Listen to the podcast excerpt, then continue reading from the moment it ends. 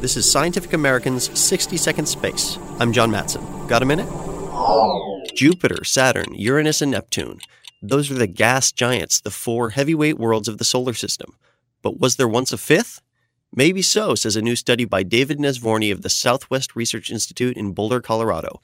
He used computer simulations to explore what the solar system may have looked like some 4 billion years ago.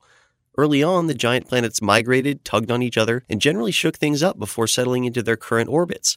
So the simulation tested different initial arrangements of planets to see which would evolve into the solar system we know so well. With just four giant planets at the outset, the solar system hardly ever wound up looking like ours.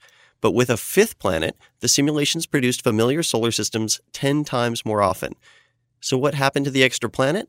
It would have run afoul of Jupiter and been chucked into interstellar space astronomers have recently discovered that the galaxy is filled with such orphaned planets, billions of them.